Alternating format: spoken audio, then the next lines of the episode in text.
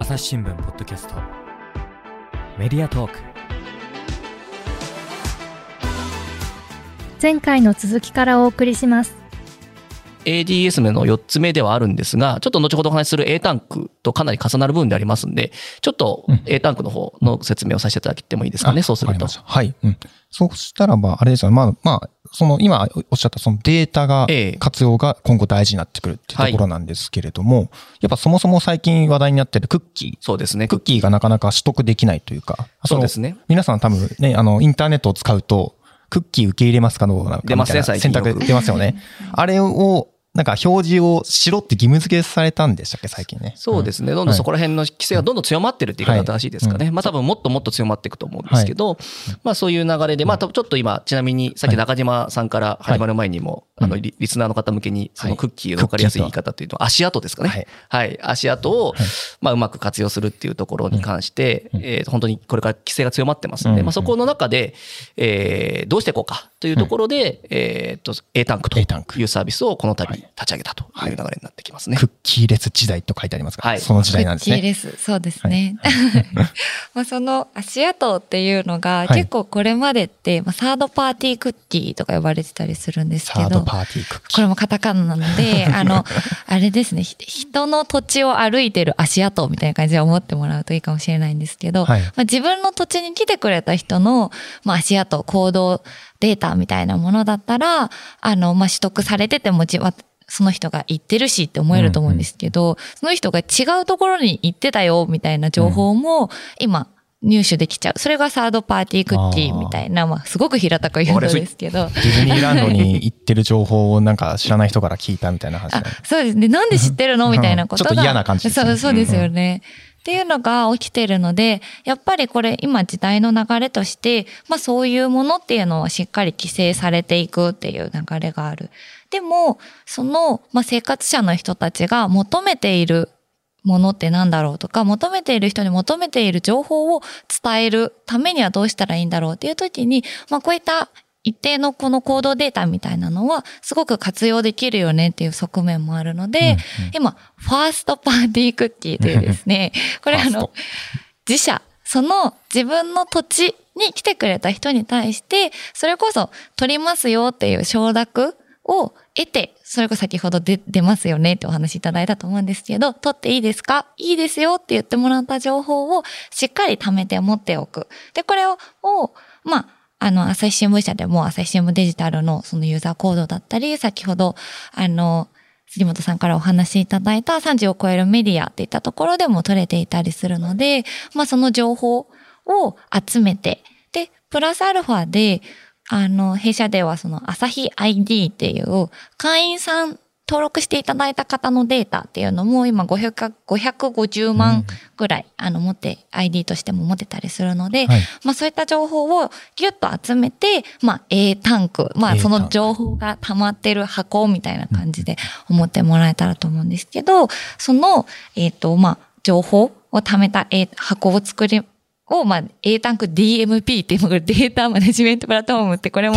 あの、カタカナなんですけど、本当データが入ってる箱と思ってもらったらい。いんですが、はい、まあ、その箱の中身を使いながら、うん、じゃあ、クライアントさんのお題に答えるために、あの、どういう方法があるかなっていうのを探っていくっていうための、まあ、サービスとして A タンクっていうものを、あの、先、えっ、ー、と、先月ですね、11月にローンチさせていただいたっていう次第です。はい、なるほど。やっぱこの辺はやっぱメディアとしての強みになってくるんですよね。その、まあ、例えば他の広告さんだと、その、媒体がそもそもないじゃないですか。ただやっぱ朝日新聞っていうのは先ほどおっしゃった他メディアとか、そもそものメディアがあって、そこにお客さんが来てくれるわけですもんね。そのお客さんの情報を持っていることの強みが、ようやく活かせるような状況になった。はいはい。はい、なるほど。そうですね。で、まあ、そこで一番注意すべき点は、もちろんやっぱり朝日新聞社って、あの、報道機関として、そういうプライバシーとか、データ保護は一番ある意味強く歌ってる立場でもあるので、そこはきちんと、えー、プライバシーに配慮だったりとかですね、はい、えー、きちんとそういうところはきちんとした上で、もちろんデータ取得させていただいてますので、はい、はい、そういった上で、えー、活用させていただけるというところは、かなり気をつけている部分であります。うんうん、やっぱりこの顧客データを活用することは広告にとってより良い効果が生まれるってことですか？そうですね。これも例があった方が。そうですね。ちょっとじゃあ、なんか企業の管理部署向けのあの話をちょっとしてみようか。ちょっと八代の方から少はいしご紹介をさせてください。はい。えっと、まあ、B2B の企業さんの事例になるんですけど、今、その、コーポレートの管理系のセクション、あの、まあ、油断するとカタカナが出てきますね。そうですね。あの、企業の経理とか人事とかそうですね。まあそういうはい。系ですよね管理セクションの方に向けた、はいすいませんさ覆面かけてあの、サービスをはいこう提供している企業さんみたいな。あのところと、えっと、一緒にメディアを今作らせてもらってるんですよ。はい。で、なんでそんなことしてるかっていうと、そこのメディアに、まあ、その、クライアントさんが狙っているターゲットですね、となる人をこう集めてきて、で、その人たちが求めている記事、コンテンツを提供するっていうのをそのメディアの中でやってるんですよ。で、それを、まあ、実際に最初始めた時は、はい。もう狙ったターゲットの人がなかなか来てくれなかったりっていうこともあるんですけど、まあ、この A タンク、今回でいう A タンクデータっていったところを活用させていただいて、じゃあもっと、えっ、と、そういう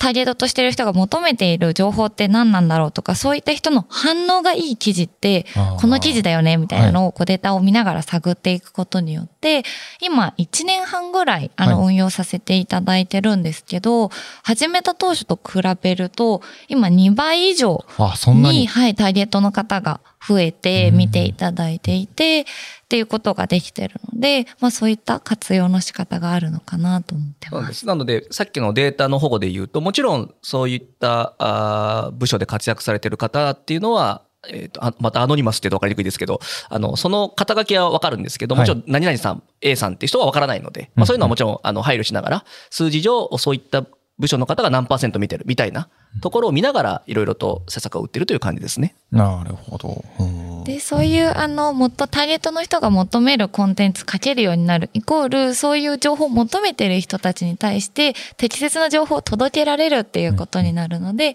まあ、生活者の方にとっても、ハッピーになる、あの、こん情報提供ができてるのかなっていうふうに考えてます。なるほど。なんか今の話を聞いただけはやっぱ、今のはね、やっぱ営業の部門の話ですけど、多分本当は編集部門でもそういうふうに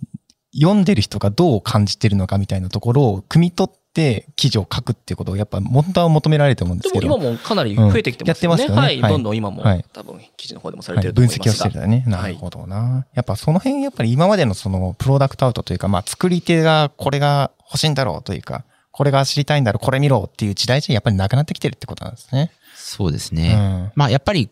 やっぱ一個人として考えたときにコミュニケーションどう取るかって考えたら何が自然かって出てくると思うんですけど、はい。例えば私が飯沼さんにお手紙書こうとしたら、はい。まあこのポッドキャストミーティングでこう頑張ったよねとか、収録の時こうだったよねみたいな、こう思い出話しながらだからこう頑張ってこうよみたいな、例えばお手紙書くとするじゃないですか。はい。だからその飯沼さんっていうものが何も見えてなくて、私がなんかこう、不特定の人にお手紙書こうとしたら、なんかだいぶ内容ふわっとしますよね。そうですね。うん誰でも書けそうな内容をやって飯沼さんと、あの、一緒にやってきた経験とか、まあ、あの、一緒に見てるものみたいなことを想像しながらだと、結構具体的にうん、かつその刺さるものが書けると思うんですけど、それが見えてないと書きようがないから、なんかこう、自分の持ってることをプロダクトアウトせざるを得ないと。で、それの精度がなるべく上がるようにするみたいのが、この実は、あの、データっていうのがすごい大事だよっていう話かなと。なるほど。はいそうか。こうやってやっぱりどんどんどんどん広告の出し方とか、もう分析の力も上がってきて、どんどん進化してるわけなんですね。うんうん頑張ってます。頑張ります。まあそんな中で何かこう、さらにまた新しいものを作り上げたというふうな話を聞いたんですがすみませ、ん。なんかカタカナのまた、はいまたカタカナが新しいサービスを、もう諦めてきました やりたいなと思ってるんですね。はい、はいまた、あの、今お話しして収録いただいているのが12月なんそうですね。ですが、12月の今日は7日ですね。はい。これが放送される、配信される頃には、あの、リリースできているかなというふうに、あの、思って進めている、ソーシャルイシューハブという新しいサービスを私と杉本さんと、で、中島さんにもサポートいただきながら、あの、これ、社内の新規事業プログラムの中から生まれた新しい、えっ、と、事業、サービスになるんですけど、ちょっとそれを打ち出していきたいなと思っているところです。当時まだ八代は4年目だったかな、あの、最初、大会た時はね。そうですね。えー社内のそのはいプログラムが、に手を挙げたんですお、けど。吉野さんが手を挙げた。あ、そうなんです。で、あの、チームで、あの、応募できたので、杉本さんに一緒にチームの仲間になっていただいて、はい。あの、応募したっていう形だったんですけど、それ本当4年目とかで、早いですね、随分。うん私4年目って何やってたんだろうかっていう、飲み会の幹事だけだったんじゃないか疑惑いやいが。やいや 最初のお仕事ですね。最初の仕事。そうか、でもあそうです。逆に言うともう2年も前なんですね。確か結構長、長く、うん気。づけば。世に出るまでちょっと時間に。が。はいまあ、そのカタカナの social、social issue hub はい。とは何ぞやでしょうか？はい、ありがとうございます。ありがとうございます。あの、ADS の朝日デジタルソリューションズみたいな、はい先ほどいろんな機能を持った、あの、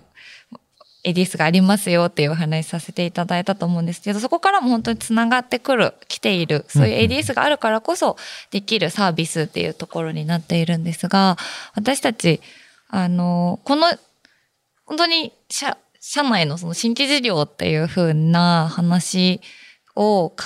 何ができるんだろうっていうふうに広告部門にいながら思った時に、まあ朝日、広告部門の人間ではあるものの、朝日新聞社のこう価値、バリューってなんだろうっていうのをすごく考える機会になりまして、で、そう思った時に、なんか、やっぱり一個一個のその事象だったりとか、世の中の課題、社会課題みたいなものと対峙し続けてきているっていうところ、それをやっぱり一個一個に目を向けて深掘りして届けているっていうのをやっているっていったところは、やっぱりこうメディア企業であり、ジャーナリズム企業である強みかなっていうのをすごく感じたっていうのがあって、なので、まあ、私たち、まあ、広告部門ではあるんですけど、こういう広告領域にとらわれない朝日新聞社としてのこの強みっていうところを活かして、あの、まあ、企業さんとお仕事をしていくっていうところはあるんですけど、企業さんはもちろん、その、悩んでいる社会課題と言われるその当事者みたいな人たちも救われるようななんかサービスっていったところを展開できないかなっていうふうに思って、えー考えたのがこのソーシャルイシューハブっていうものになってまして、はいなので、あの、こう、社会課題とかをこう、深掘りしていきながら、そこで悩んでいる人っていうのをまず見つけ出していく。そういったところにちゃんと目を向けて、じゃあその人たちを、こう、助けたいし、サポートしたいし、救いたいけど、どうしたらいいかわからないよっていう企業の方々っていうのもいらっしゃるので、そういった方々とこう、手を組みながら、じゃあ一緒にどうしたら、こう、解決できるだろうっていうのも、社会課題って言われてるぐらいなので、はい。難しいっていう前提ではあるんですけど、そこを一緒に私たちも入りながら、こう頑張って、いろんな企業さんと一緒に手をつないだりとか、当事者が手をつなぐことによって、解決を目指していこうっていうふうに考えているものが、なので、まあ、ソーシャルイシュー、ハブっていう形で、つなはい。げるっていう意味で。はい。うんうんそうなんですよね。まあ、あの、とはいえば企業さんももちろん営利企業で、あの、収益を得ないと持続可能にビジネスできないと思うので、やっぱりでもビジネスってそういうもんだと思うんですよね。何か悩んでる人を解決してお仕事が生まれてお金が生まれてっていうのがある意味、ある意味それに沿ったものをあとやると。ただ、そこに一個人というよりは社会というか、その困ってる人っていうところを社会的な視点まで上げた上でいろいろと課題を見つけて、で、その人たちを解決しつつ、もちろんその企業にとってもビジネスにつながるみたいなところはもちろんやらないと持続可能にできないので、まあそういうところも意識しながらやっていこうとは思ってますが、ただ、八代も言ってくれた通り、いブレちゃいけないのが、社会課題を解決させるっていう軸は絶対ぶらさないつもりでして、はいまあそれをした上で、えーその人たちが困っていることがうまく解決できるような商品設計とかサービスみたいなところもなんか一緒になって入って作っていきたいなというふうに思ってる次第ですね。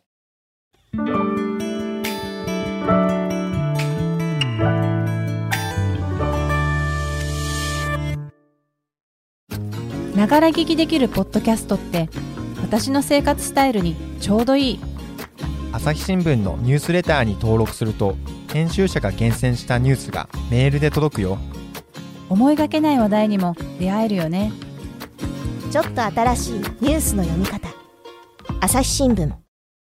じゃあ今ちょっと話を聞いてたけど、やっぱ単純な広告ってわけでは全くないわけなんですね。ちょっとコンサルみたいな形に。そうですね。そういう、あの、意味合いも強くなってくるかなと思ってます。あの、本当にまずどこに悩んでるんだろうっていうところ、こう、表面化している、していない部分っていうのもあるかなと思っていて、結構今いろんな企業さんも自分たちのサービスとか、あの、こう提供している中で、あの顧客ヒアリングみたいなこととかもたくさんされてると思うんですよ。で、そうした中でも見えてこないものを私たちが見つけられないと、やっぱりこう、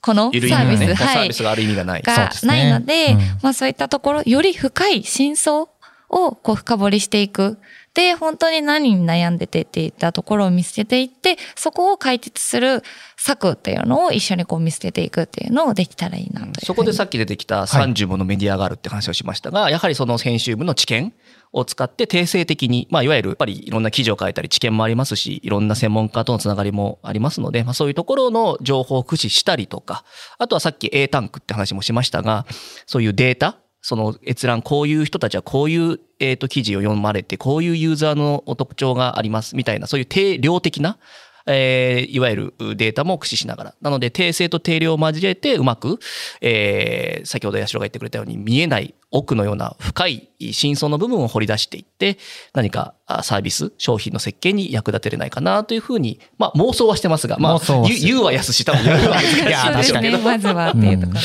課題解決ってまあ難しいですよね。まあ難しいですよ。それはもう、まあでも一応高く目標は掲げたいので、はい、ちょっと頑張りたいなというふうには思ってる感じですが。これやっぱりちょっと一つ問題なのが、その編集と営業のファイヤーウォール。そこがさっき、あの、杉本さんがおっしゃったよね。まあ、軸は絶対にぶらしちゃいけないってところとか、ね、かかってくると思うんですけど、やっぱ編集はなかなかそのお金儲けのところになかなかタッチしないっていうのが、これまでのメディアの、まあ、大原則だったんですけども。いや、そうです。そこはもう一番大事な部分だと思います。うん、それを先ほど言ったその軸はぶらしちゃいけないというところにつながってそうですね。あの、やはり先ほども話した通り、えー、例えばクライアント企業の商品を軸にしちゃった場合は、そこはやはり、えー、ファイアウォール、あの、編集局の方の、えー、お力添えやっぱり得にくいとは思います。あの、得にくいというか、得ちゃいけないものだと思います。ただ今回はあくまで社会課題の解決というのを軸に据えようと思ってますんで、まあそういった観点でいろんなその編集局の方の知見だったりとか、そういうものもお力を借りたいなというふうには思ってまして、まあ主従は絶対ずらしちゃいけないなというふうには思っているプロジェクトでありますね。なるほど。やっぱメディアというか、まあ、まあ、それこそそこにかかってくる記者の仕事っていうのがもう、確かに前とは全然違う形になってますね。それこそ僕もね、あの、今でもまあ編集者で記者ではあるんですけども、昔はね、やっぱ記事を書いて、で、新聞載っけて、もしくはデジタル配信すれば OK。で、その、そこでの仕事だったんですけども、今はやっぱりそれよりまたちょっと幅が広がって、それこそその課題解決だったりとか、今こうやって喋ってるのもね、昔は考えられない仕事ですけど、メ ディアの役割っていうのがどんどん広がってるって感じなんですかね。うんそうですね。うん、まあ、あの、八代も今活躍してくれてますけど、こういうのを楽しんでくれる人とか、はい、ぜひどんどん入ってくれるといいですね。これからね。ねいろんな若い人たちも。はい、八代さんはあれなんですか？その、それこそ、その、社会課題を解決するような、この企業向けサービスを展開したいっていうところで、まあ、数ある広告会社の中から、朝日新聞を選んだってことは、やっぱりそういうふうな、その、まあ、ただ、商品を PR すればいいだけじゃない。社会課題解決したいみたいな、そういう思いがあったでしょうか？そうです。私、なんか、そうですね。広告っていうのがこうしっかりやりたいっていうところで就活を私はしてたっていうところでもなかったんですけど、はい、違ったんですね。うん、はい。ただこの朝日新聞社今お話ししててもいろんなあの部署、セクションありますよっていうところあのあったかなと思うんですけど、本当にここに入って、私結構いろんなものにこう興味を持ったりとかするんですけど、はい、どこに興味を向いたとしても、この会社にでできる部署があるなみたいなのは最後決め手になったなっていうのは正直 思ってます。すね、本当に。それこそ広告もあれば、その展覧会とかやってる企画事業もあれば、本当に幅広いじゃないですか。編集の記者も全然違う職種だと思いますし。うん、なるほど。そういう、まあ、いろんなことができる中で。そうですね。はい、なので、社会課題っていうのに興味持ったのも、うんはい、この会社で、あの、いろんなお仕事させていただいたりとか、あと、やっぱり企業さんの発信のお手伝いさせていただいている中で、やっぱり社会課題を軸に、その企業としての価値を打ち出していきたいっていうニーズがかなりあるなっていうのを感じたっていうのも大きくて、あの、このソーシャルイシューハブスタートする前にも、もう数十社の方々からこうヒアリングとかさせてもらってご意見も伺ってたりするんですけど、やっぱそういう課題っていうのに一社だったら難しいことも複数社だったらできることとかあるし、でもそれってなかなか自分たちからこう声をかけて手をつなぎに行くのって難しいけど、まあ、私たちソーシャルイシューハブみたいな、はい、ここ集まってください、ハブだよって言ってくれる人たちがいることによって、なんかスムーズに進んだりとか、相乗りしやすくなったりとか、あの、ハードルが下がったりっていうのはあるっていうのをおっしゃっていただいたので、うんうん、まあそういったところからすごくこう、社会課題解決みたいなところに興味持っていたなるほど。あるかなと思います。これ、そのサービスがローンチされた後のイメージなんですけども、それ、この朝日新聞社内のそのソーシャルイシューハブのチームの方がその、あの、温度をとって積極的に、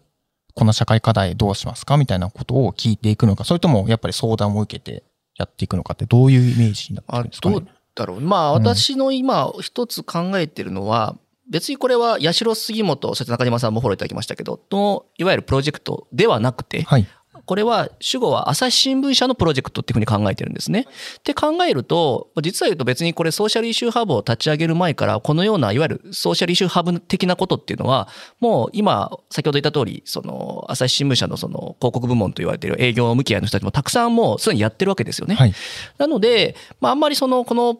メンバーが積極的になんかやっていくというよりは、まあ、すでにやっている人たちのサポートをする、まずハブなので、私たちはあくまでハブなので、えー、サポートしたり発信、まさにそういう人をやってることを発信していったりとかですね。っていうところで多分出していけば、必然的に多分、あの、ニーズもこっちに来るんじゃないかと、もうすでにやってますので。なので、まあもちろん、あの、こういう場をお借りしてアピールもさせていただきますし、営業もさせていただければと思ってますが、まあ、そういう感じでなんか、えー、仕事してなんか私たちがというよりは、まあそういった社としてやってることなので、この後。別にこれ、まあ朝日新聞社がやってることそのものだと私は思ってるので、あ、そうですね。はい、そういうところでなんか、まあ私たちはハブとしてですね、まあまあ、あの、出すぎず、まああの、そんな逆に出ちゃうことは良くないと思うので、まあうまくいろんな人の、スムーズにやろうとしてる、社がやろうとしてることをスムーズにしていければなというような位置づけでは考えてますね。なるほど。はい。これ、例えば企業名出さずとも、その、今までソーシャルイシューハブ的なことをやってきた朝日新聞の事例ってあるんですか？それはもう例えばもうポッドキャストの とかあるじゃないですか。もう山のようにあると思いますよ。もうポッドキャストでもそれこそあのジャーナリズム企画みたいなあそうですね。あれもまさに、ねうん、もうあれこそ本当にまさにあのラップのあのやつで作ったわけじゃないですか。やっぱり、ねうん、っていうああいう切り口をいわゆるクリエイティブして作られて、でいろんな人にそこの心を動かして考え方を、まあ、いわゆる、えっと、社会課題について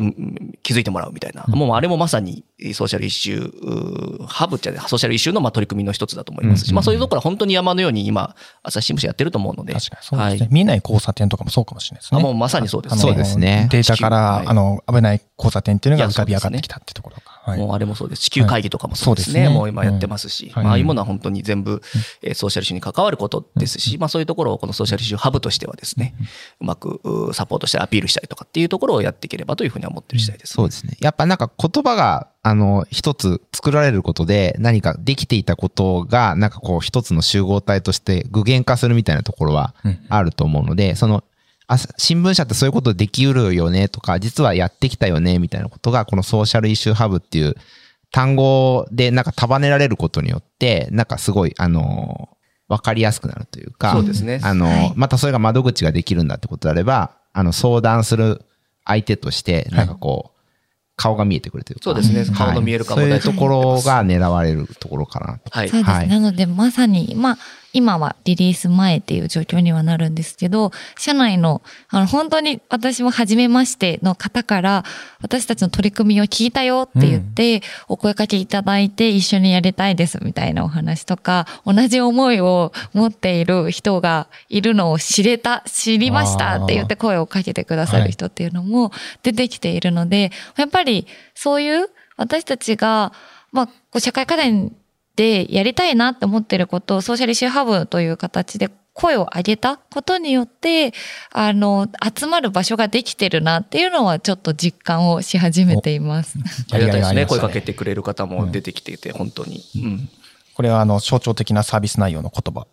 決めたみたいですね。深掘る。作る。ああ、サービスの。はい、あ、ありがとうございます。これあの、サービスの内容のところになってくるんですけど、はい、サービス内容として、えっと、深掘る、作る、届けるっていうこの3つを、あの、提供しますっていうところで、あの、考えてまして、まあ、深掘るっていうのは先ほど申し上げた定性的かける定量的視点から、まあ、クライアントさんがヒアリングだったりとか、日々のマーケティング調査では見えてこなかったところまで深掘りしますよ。そこで課題っていうのを見つけていきますよっていったところが深掘るというものとして考えてまして、まあそれで深掘って見えてきた本当の悩み pain みたいなところを、じゃあ実際にどうやったら解決できるのかっていうのを作るというステージで、あの実際にま課題解決になるようなものってなんだろうねっていうのを当事者であったり企業の方、私たちいろんなその編集部の人間っていうのを集まって考えてプロトタイプを作っていけたらいいなというふうに考えてます。で実際に作ってみたそのプロトタイプは次の届けるというところにつながっていくんですけど、実際に悩んでる人に着実に確実にその届け切るっていったところまでして、ちゃんと悩んでる人にいいものを作っても、やっぱり届かなければないのと一緒になってしまうので、まあここは朝日新聞社の強みでもあると思うんですけど、メディアとしてのその届けるっていったところも活かしながら、あの、このソーシャルイシューハブを機能させていきたいなというふうに考えてます。なるほど。やっぱ僕もね、やっぱこう記者をやってた時に、それこそ本当になんか、まあ人口減少だとか、まあ、あの、それから待機児童だとか、本当にいろんな問題をね、取材をしてきて、やっぱり記者個人も解決したいんですけど、なかなかそれを解決できないし、やっぱ最後まで責任持てないっていうところで、結構こう、なんかもどかしい思いを抱えている人って多分結構多いんですよね。多分そこをより解決していく。多分その一つのきっかけになるんじゃないかな。と思って。いや、本当難しいと思うんですけど、うん。まあでも、ちゃんとそこはきちんと、おうん、挑戦してみたいなというふうには思っている次第ですね。はい。そうですね。やっぱなんか対外的に、あの、メディアとかその新聞社って、言うだけ言って、なんかあの、自分たちは、あの、うん、なんか高みのうん。見物みたいな形で言うだけ言っていいよね、みたいな言い方されがちじゃないですか。はい。自問自答してますね。ですよね。はいで、まあ、でも、ただ、基地各、その記者の方々お一人お一人は、まあ、それを解決したいっていう思いもあって、えーその問題点とか見つけて、それを記事に書いて世の中に伝えてると思うんですけど、まあ、やっぱりそこで、そこからもう一歩、二歩、あの、社内で、あの、直接記者さんがやるんじゃないにしても、連携した形で、なんかそれを解決するようなことができれば、もう、社全体としてそういうところが、こう、うまく、あの、社会にソリューションまで提供できるみたいなことになっていくと、非常にその、朝日新聞社としてもより良い、あの、社会貢献っていうか、まあそこがさらにビジネスになっていくことで、まあ、あの、経営がなかなか、あの、今まで新聞バーンって出しておしまいみたいなことじゃなくなってきてる中で、えーそこはビジネスにしていきつつ、かつその社会により、なんかコミットしていけるような会社になれればという時に、まあ、なんかこういう、あの、アイディアっていうのが今、あの、一つ使えるんではないかということですかね。そうですね。なのでまさしく本当にその報道を一過性の発信でとどまらせたくないよねとか、社会課題解決っていうのを目標で終わらせたくないよねっていうところはすごくこう強い思いとして持って、この新規事業を立ち上げようと思ったっていうのはありました。なるほど。じゃあ本当ね、これからまた、あそこの、ね、取り組みが実を結んでいくように、皆さんで頑張っていきたいですね。まずはちょっとはい何か実践をしようっていう話は今作戦会議してますんで、やっぱりやらないとね、はいあの、い言ってるだけになっちゃうんで、うんそうですねはい何かしらの形にしたいなと、まずは思ってます。はい。じゃあ頑張っていきましょう。はい。本日はありがとうございました。ありがとうございました。ありがとうございましたありがとうございました。朝日新聞ポッドキャストメディアトーク本日は総合プロデュース本部デジタルソリューション部から、えー杉本智之さん、そして八代優さんにお越しいただきました。えっ、と、杉本さん、何か、えー告知みたいなものございますでしょうか？そうですね。やはり最後にお話ししたソーシャルイシューハブがですね、ちょうどこの配信される1月頃にはきっと多分ローンチしてるかなっていうふうに思ってますんで、はいはい、もうその場合はちょっとぜひリンクからあの見ていただければなというふうに思ってる次第です。はい、そうですね。ホーはい、ムページができているはずなので、はい、見ていただけると嬉しいです。じゃあ、年末年始きっと大急ぎで作った、あの、ね、あの、もの、珠玉のホームページがきっと見れると思うので、あの、概要欄の方に URL 貼っておきますので、ぜひこちらご確認ください。はい、ありがとうございます。お二人ともありがとうございました。はい、ありがとうございました。ありがとうございました。リスナーの皆様、最後までお聞きいただきありがとうございました。今後も番組を存続させていくために、えーお力添えいただければ幸いです。手持ちのアプリから番組のフォローやレビューをよろしくお願いいたします。そしてから、あの、ツイッターの方では、あの、コミュニティを開いておりますので、そちらもぜひご参加ください。朝日新聞ポッドキャスト、飯沼正人がお送りいたしました。それではまたお聞きください。